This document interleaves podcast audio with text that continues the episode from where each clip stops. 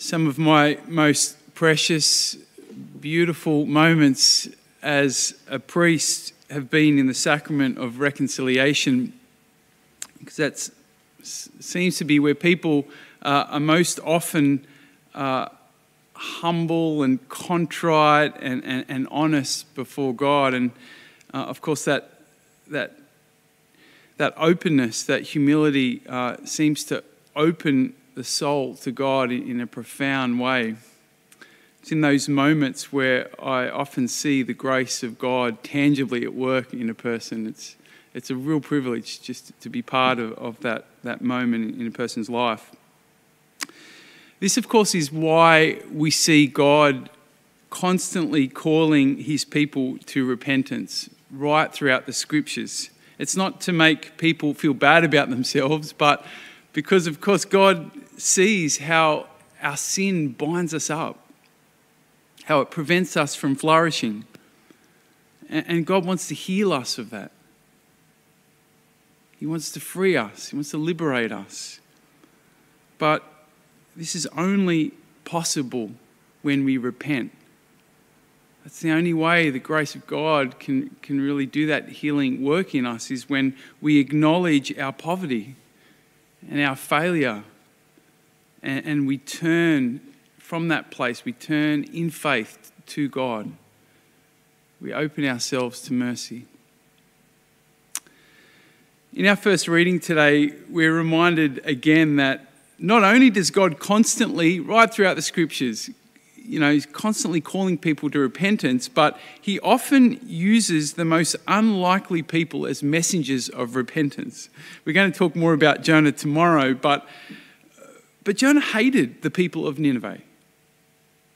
He wanted them to be destroyed because of all their wickedness.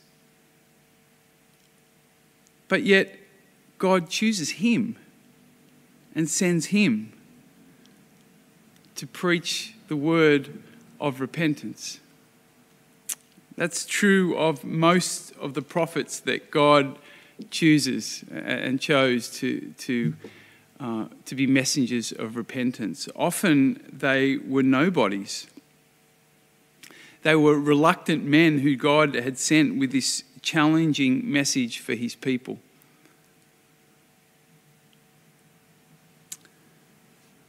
This is also true, of course, in the New Testament. John the Baptist, his whole ministry was a ministry of repentance. And he was a very unlikely, very unusual candidate for a prophet. Jesus himself, in the Gospel of Mark, his first words were words of repentance. Repent. The good news is here. Another unlikely candidate as a prophet of God. This, who's this young man from Nazareth?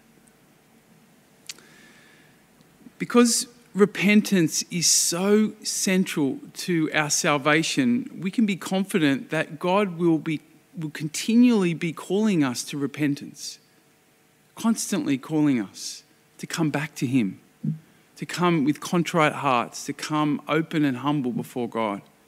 So important for a healthy spiritual life.